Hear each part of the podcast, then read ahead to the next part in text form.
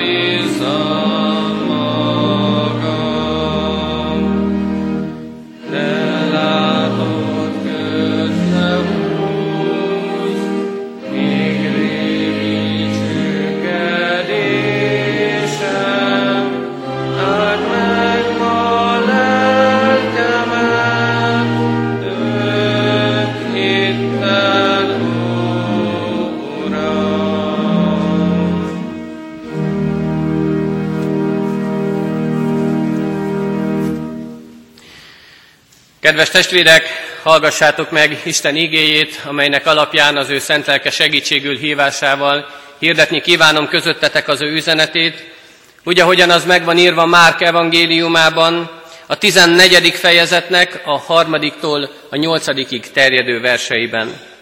Márk evangéliumából a tizennegyedik fejezet harmadik versétől Isten igéje így szólít meg bennünket. Amikor Betániában a leprás Simon házában volt, és asztalhoz telepedett, oda ment egy asszony, akinél valódi és drága nádruskenet volt egy alabástrom tartóban. Ezt az alabástrom tartót feltörte, és ráöntötte a kenetet Jézus fejére. Egyesek bosszankodtak magukban.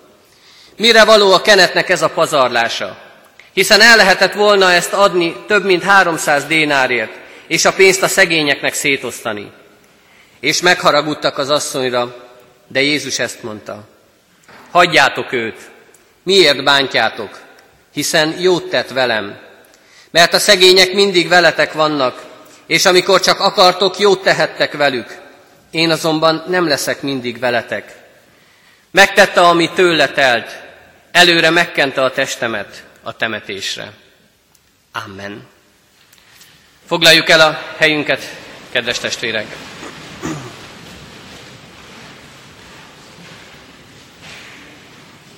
Kedves gyülekezet, mindig nagy öröm az, amikor hálaadásra indítja a szívünket a mi mennyei atyánk, és nagy öröm az, amikor vannak is ilyen alkalmak, amikor összejöhetünk, amikor együtt lehetünk, és kifejezhetjük Istennek a mi hálánkat.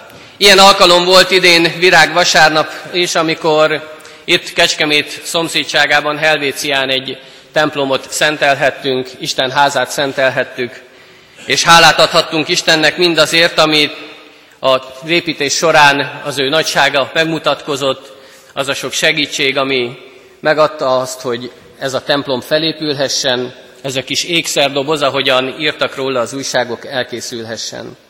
Mégis azt kell látnunk és azt kell tapasztalnunk, hogy egy-egy ilyen alkalommal nem csak a dicséret szavai, nem csak a szépen szóló hangzatos mondatokat olvashatjuk, hallhatjuk, hanem bizony kritikus hangok is megszólalnak. Nem csak itt, ezen a helyen, nem csak ezen az alkalmon, hanem más alkalmakon is lehet ilyet hallani. És ilyenkor legfőképpen arra utalnak ezek a kritikus hangok, hogy vajon miért kellett ennyi pénzt ilyen dologra költeni. Miért nem volt jó, ami addig volt, miért nem lehetett ott megtartani az istentiszteleteket, vagy bármi más helyzetben miért nem lehetett azt úgy hagyni, ahogyan addig történtek a dolgok. Miért nem lehetett ezt a sok pénzt a szegényekre költeni, azoknak adni, akiknek nagyobb szükségük volt rá, azoknak adni, akik nélkülöznek, akik szenve, hiányt szenvednek valamiben.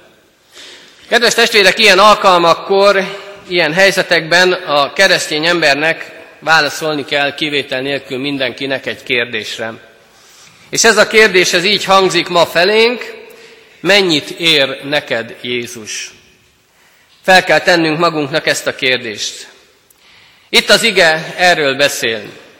Ahhoz azonban, hogy megértsük mindazt, ami itt elhangzik, amiről itt beszél a Szentírás, néhány dolgot tisztáznunk kell. Azt írja, és azt olvassuk itt a felolvasott helyen, hogy Betániába megy Jézus.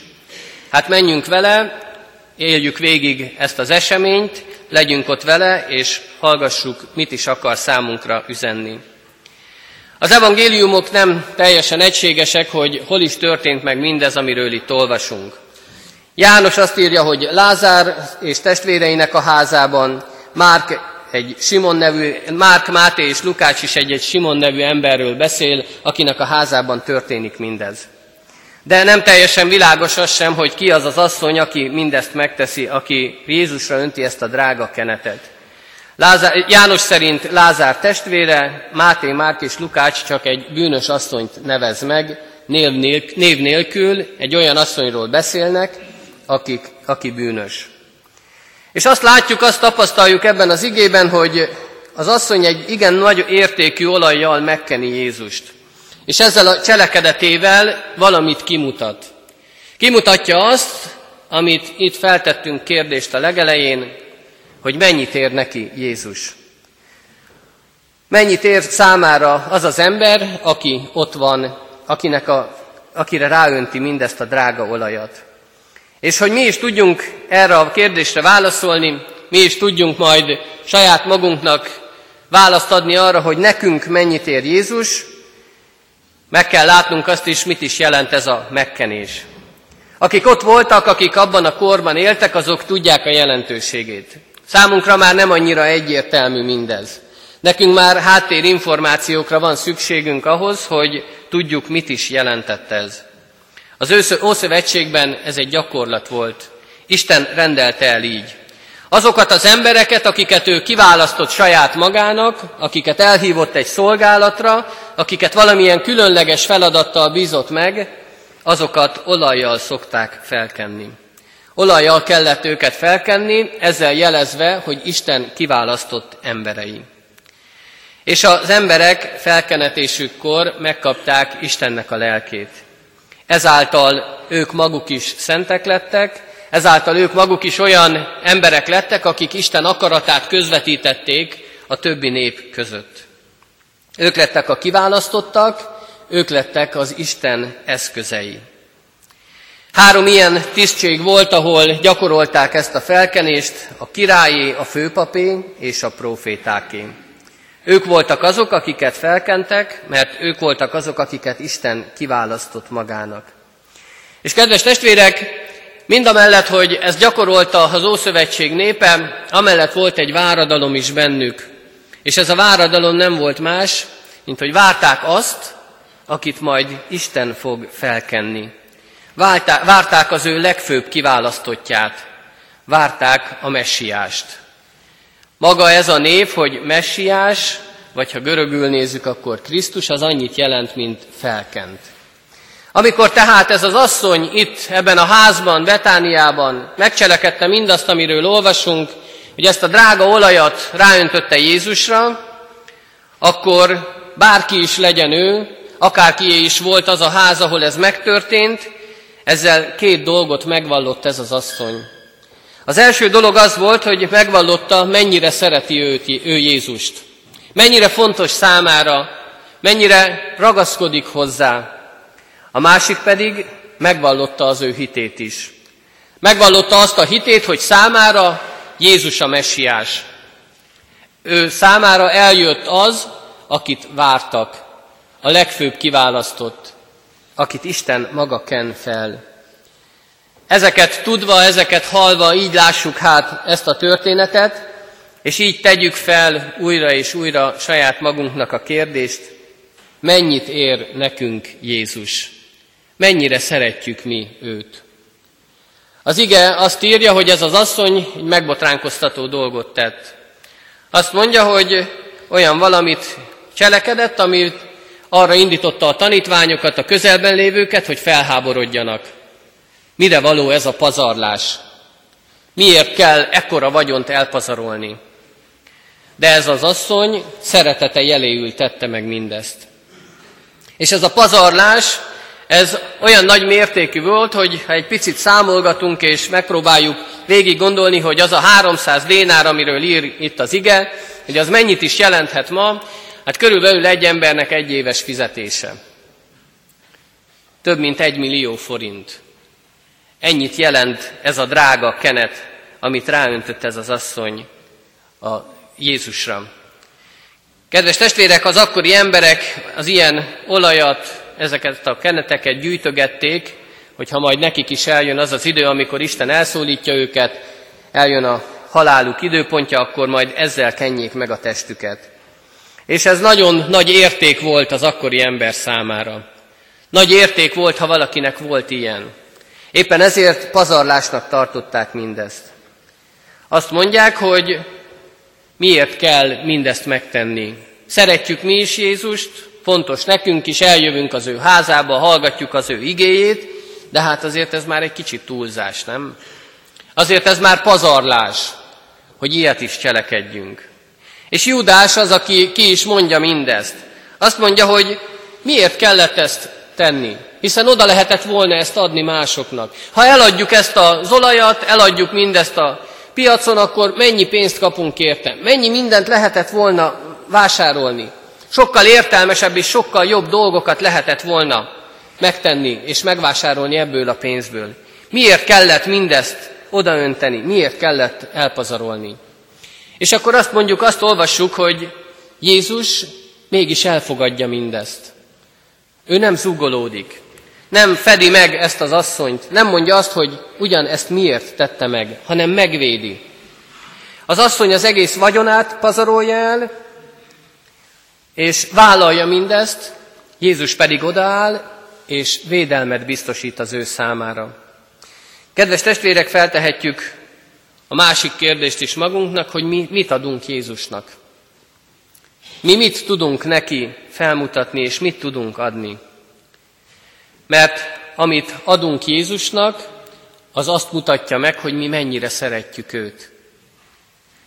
Amit adunk, azzal a hozzávaló ragaszkodásunkat fejezzük ki. Mennyit ér nekünk Jézus? Többször hallottam már, hogy egyes helyeken a perselypénz közt találnak olyan pénzérméket is, amelyek már lejártak, amelyek már nincsenek forgalomba, amelyeket már nem lehet használni. Kedves testvérek, ezek szerint vannak olyan emberek, akiknek Jézus annyit ér, mint egy lejárt, forgalomból kivont pénzérme.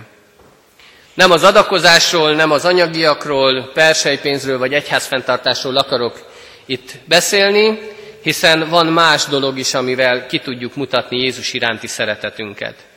És ha jól megnézzük, akkor ki tudjuk mutatni azzal is a mi szeretetünket, a ragaszkodásunkat, hogy mennyit ér nekünk Jézus, mennyi időt szentelünk neki. Hogyan állunk mi ezzel a dologgal? Vajon mi a legfontosabb a mi számunkra? Időből mindig kevés van az embernek. Mindig panaszkodunk, hogy el vagyunk késve, mindig panaszkodunk, hogy nincs időnk valamire. De vajon mennyi időt szánunk mi Jézusra? Mennyi időnk van az ő számára? Kimutatjuk-e az odaszánt időnkkel a mi szeretetünket, azt, hogy ragaszkodunk hozzá? Kedves testvérek, biztosan mindannyian átéltük már azt a helyzetet, amikor szerelmesek vagyunk.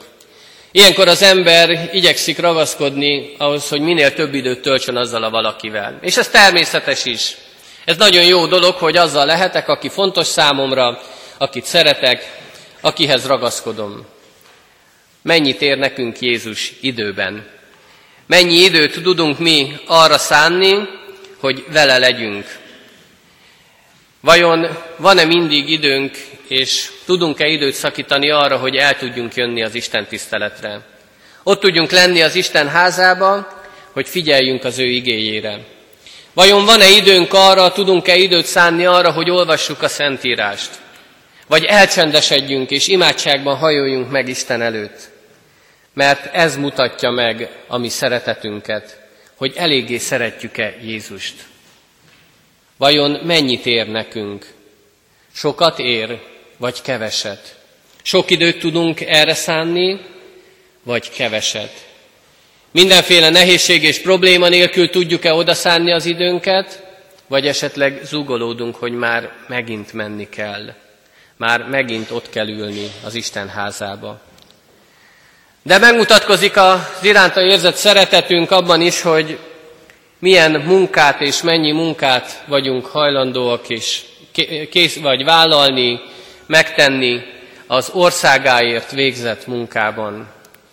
Mennyi időt és mennyi munkát vagyunk hajlandóak vállalni és odaszánni arra, hogy már itt ebben a földi életben építsük az ő országát. Merünk-e és akarunk-e fáradozni, hogy az egyház épüljön? Vállalunk-e szolgálatokat, akár betegek, idősek között, fiatalok között? Van nagyon sok missziói terület. A hirdetésekben már hétről hétre hallhatjuk, hogy a Kecskeméti Református Egyházközség munkatársképző hétvégét indít, és ez egy sorozatnak a kezdete, amikor is abban igyekszünk segítséget nyújtani az arra vállalkozóknak, hogy ebben, ezekben a missziós területeken, missziós szolgálatokban munkát vállaljanak, szolgálatot vállaljanak. Mennyit vállalunk mi ebből? Vállalunk-e egyáltalán szolgálatot? Vállaljuk-e, hogy mi odaadjuk az időnk, a munkánk, az energiánk egy részét azért, hogy épüljön az Isten országa. És vajon mennyit ér nekünk Jézus abban, hogy a kedvébe járjuk?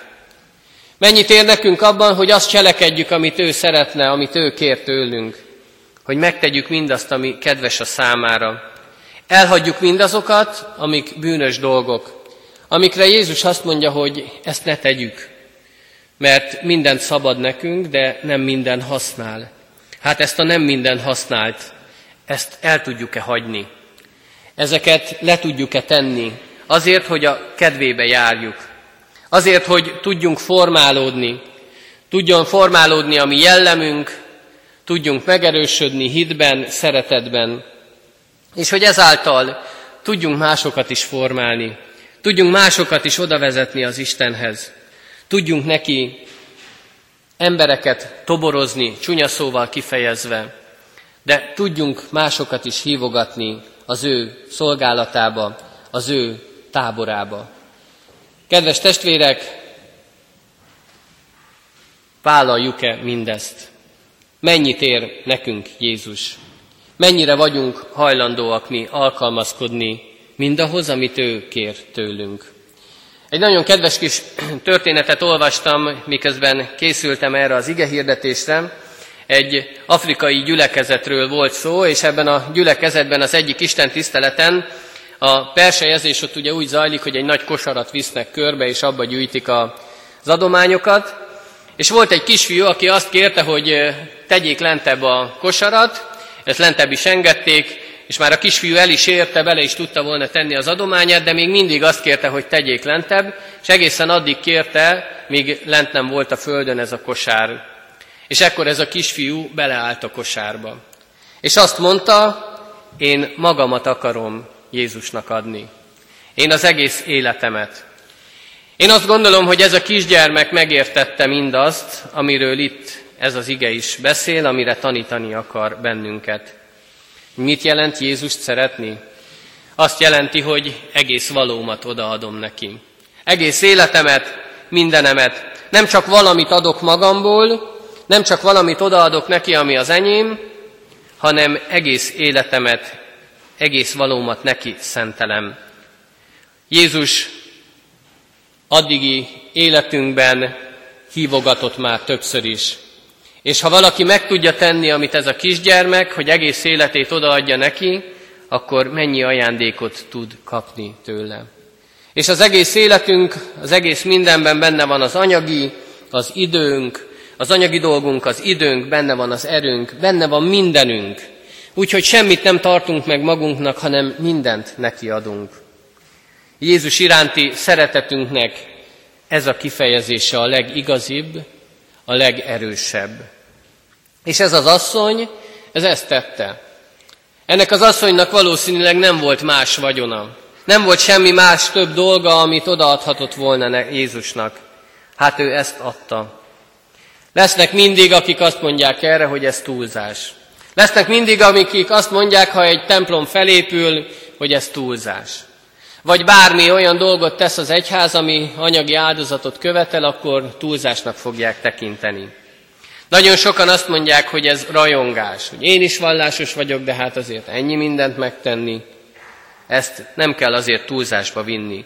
Vannak az embernek kötelezettségei, azokat megteszik, de hát azért nem kell ilyen túlbuzgónak lenni, mint ez az asszony. Pedig Jézus ezt várja el tőlünk, hogy ugyanígy viselkedjünk, mint ez az asszony. Adjuk oda mindenünket neki, azért, hogy ő nagyon sok mindent adjon nekünk. És kedves testvérek, ő már nagyon sok mindent adott nekünk. Ő az egész életét odaadta. Az egész életét feláldozta értünk, ezt nekünk csak el kell fogadnunk. El kell fogadnunk mindazt, amit ő mond, amit ő kér tőlünk. Kedves testvérek, a lekcióban felolvasott igében meg is tanít Jézus arra bennünket, hogy hogyan tehetjük meg ezt. Hogy mit kell cselekednünk ahhoz, hogy kifejezzük az iránta érzett szeretetünket, rajongásunkat. Azokat írja le itt, amiket olvastunk, hogy éheztem és ennem adtatok, szomjaztam és innom adtatok, mezítelen voltam és felruháztatok, beteg voltam és meglátogattatok, börtönben voltam és eljöttetek hozzám. És ha mi megkérdezzük azt, hogy tehát Uram, mikor tettük mi ezt meg, hiszen szemtől szembe még nem is találkoztunk, akkor Jézus azt mondja, hogy akkor tettétek meg velem mindezt, amikor megcselekedtétek ezt egyel is az én gyermekeim közül. Bármikor, bárkivel megtehetjük mindezt, aki rászorul, mert ők mindig itt lesznek közöttünk. És mindazokkal, akikkel ezt megtesszük, akkor Jézus azt mondja, hogy vele tettük meg. Úgy adhatjuk magunkat teljesen Jézusnak, ha itt, ebben a földi életben segíteni tudunk azoknak, akik rászorulnak. Ha odaadjuk magunkat azoknak, akik segítségre szorulnak. Körülöttünk vannak ezek az emberek. Mennyire szeretjük hát Jézust? Szeretjük-e annyira, hogy ezeket az embereket elfogadjuk, és segítjük, ha arra van szükség? Mennyit ér nekünk Jézus? Ére annyit, hogy mindezt vállaljuk. Ére annyit, hogy megvalljuk ezzel is a mi hitünket, a mi hozzávaló ragaszkodásunkat. Megvalljuk ezzel is azt, hogy Jézus Krisztus az én messiásom, az én megváltóm. Nem csak szavakkal, hanem tettekkel is meg kell ezt tennünk. Mert mindenki annak megfelelően cselekszik, amit hisz. Mindegy, hogy mit fognak rólam gondolni, mindegy, hogy mit fognak mások mondani, mindegy, hogy milyen túlzásokba, na, túlzásnak tartják mindazt, amit én megcselekszem. A kérdés az, hogy akarom-e. Mennyit ér nekem Jézus? Ére annyit, hogy mindezek ellenére vállalom. Ére annyit nekem, mint ennek az asszonynak, aki mindent feladva, mindent félretéve, semmit nem, meg, semkivel nem foglalkozva, odaöntötte Jézusra az egyetlen vagyonát. Mi meg tudjuk-e ezt tenni? Meg tudjuk-e tenni azt, hogy egész életünkkel, cselekedetünkkel, szavainkkal megmutassuk, hogy kihez tartozunk, ki a mi messiásunk, ki a mi megváltónk. Meg tudjuk-e ezáltal mutatni, hogy ki a mi Urunk és Istenünk. Kedves testvérek, Jézus Krisztus megmutatta a kereszten, hogy mi mennyire vagyunk fontosak az ő számára, hogy mennyire szeret minket. Fejezzük hát ki mi is a mi szeretetünket azáltal, hogy mindenünket odaadjuk neki. Ha innen hazamegyünk, akkor egyetlen dolgot vigyünk magunkkal, ezt a kérdést. Ezt forgassuk a szívünkbe, ezt próbáljunk, erre próbáljunk meg választ adni. Mennyit ér nekem Jézus? Adja Isten, hogy találjuk meg erre a megfelelő választ. Amen. Helyünkön maradva énekszóval válaszoljunk Isten megszólító üzenetére, a négyszázhuszonhatodik dicséretünknek az első versével. A négyszázhuszonhatodik dicséret első verse így kezdődik: Már keresztem, várra vettem, s érted, mindent elhagyok.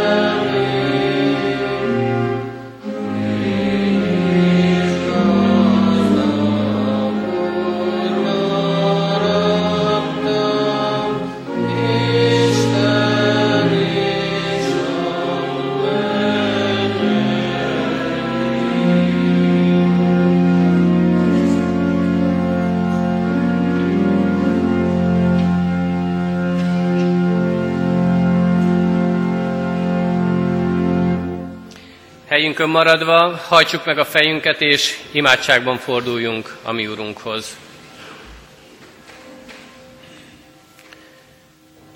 Mindenható mennyei édesatyánk, áldunk és magasztalunk azért, hogy igéd által ma is tanítottál bennünket. Köszönjük neked, hogy bár ott van bennünk a kérdés, de te újra és újra figyelmeztetsz, hogy tegyük fel magunknak, mennyit érsz te nekünk. Mennyi mindent vagyunk hajlandóak odaadni neked, mennyire vagy fontos a számunkra. Mi az, amiről le tudunk mondani, mi az, amit félre tudunk tenni te érted. És mi az, amit vállalunk, amit felveszünk, akár keresztként, de a te áldásoddal, a te erőddel együtt. Urunk, áldunk és magasztalunk azért, hogy mi annyira fontosak voltunk neked, és vagyunk, hogy te egyszülött fiadat, az Úr Jézus Krisztust elküldted erre a földre, és ő vállalta a kereszt áldozatot azért, hogy nekünk boldogságot, örömet és örök életet szerezzen. Így köszönjük meg, Urunk, ezt a csodálatos áldást, és köszönjük azokat az ajándékokat, amelyeket életünk során kapunk tőled. Köszönjük neked, hogy neked van gondod reánk, hogy mi ennyi mindent érünk neked. Add hát, Urunk, hogy szeretetünket mi is ki tudjuk mutatni. Ne csak szavakkal, hanem cselekedetekkel. Ne csak elméletben, hanem a gyakorlatban is meg tudjuk élni a hozzád való ragaszkodásunkat, az irántad érzett szeretetünket. Urunk, így köszönjük meg neked azt, hogy itt lehettünk a te házadban. Így köszönjük meg igéd tanítását, azt, hogy tudjuk hazavinni, tudjuk forgatni szívünkbe, és tudjunk választ adni, mennyit érsz te nekünk. De így köszönjük meg, Urunk, azoknak a jelenlétét, vagy azoknak az életét, akik nem tudtak jelen lenni most itt a te házadban, mert valamiért máshol kell lenniük, akár szabadságukat töltik, akár más nehézség, probléma adódott az életükbe. Légy ott velük, és áld meg őket is. Áld meg azokat, Urunk, akik betegágyban fekszenek. Áld meg azokat, akik próbák előtt állnak. Erősítsd, és bátorítsd őket, hogy helyt tudjanak állni ebben a helyzetben is. Mutasd meg nekik hatalmadat, és mutasd meg azt, hogy veled minden könnyebb. De Urunk, imádkozzunk azokért is, akik gyászsal a szívükben vannak itt. Kérjük a te szeretetedet, gondviselésedet az ő életükbe is. Add, Urunk, hogy benned találjanak vigaszt. Most, amikor úgy érzik, hogy minden hiába, amikor sötétség borul az életükre a gyász miatt, add, hogy benned megtalálják a kivezető utat. Segítsd őket, és mutasd nekik, mutasd meg nekik szeretetedet, azt az erőt és vigasztalást, amit senki más nem tud adni, csak te. Így kérjük, hogy légy velük, légy ezzel a gyülekezettel, az egész kecskeméti egyházközséggel, vezesd és segítsd. Add, hogy mindannyian meg tudjuk mutatni, mennyit érsz te nekünk. És kérünk, Urunk, hogy áldásoddal vezess minket ne csak mindennapjainkban, hanem a hozzád vezető úton is, hogy arról ne akarjunk letérni, ne akarjunk más irányba menni, hanem egyenesen felét tartsunk. Amen. Csendesedjünk el, és kiki, amit a szívében hordoz, imádságban vigye most az Isten színe elé. Áldott legyen, Urunk, a te neved, hogy meghallgatod imádságainkat. Amen. Jöjjetek együtt is, imádkozzunk, közösen mondjuk el a mi Urunktól, Jézus Krisztustól tanult imádságunkat. Mi atyánk, aki a mennyekben vagy, szenteltessék meg a te neved. Jöjjön el a te országod, legyen meg a te akaratod, amint a mennyben, úgy a földön is. Mindennapi kenyerünket add meg nékünk ma, és bocsásd meg vétkeinket, miképpen mi is megbocsátunk az ellenünk vétkezőknek. És ne vigy minket kísértésbe, de szabadíts meg a gonosztól, mert tiéd az ország, a hatalom és a dicsőség. Mindörökké.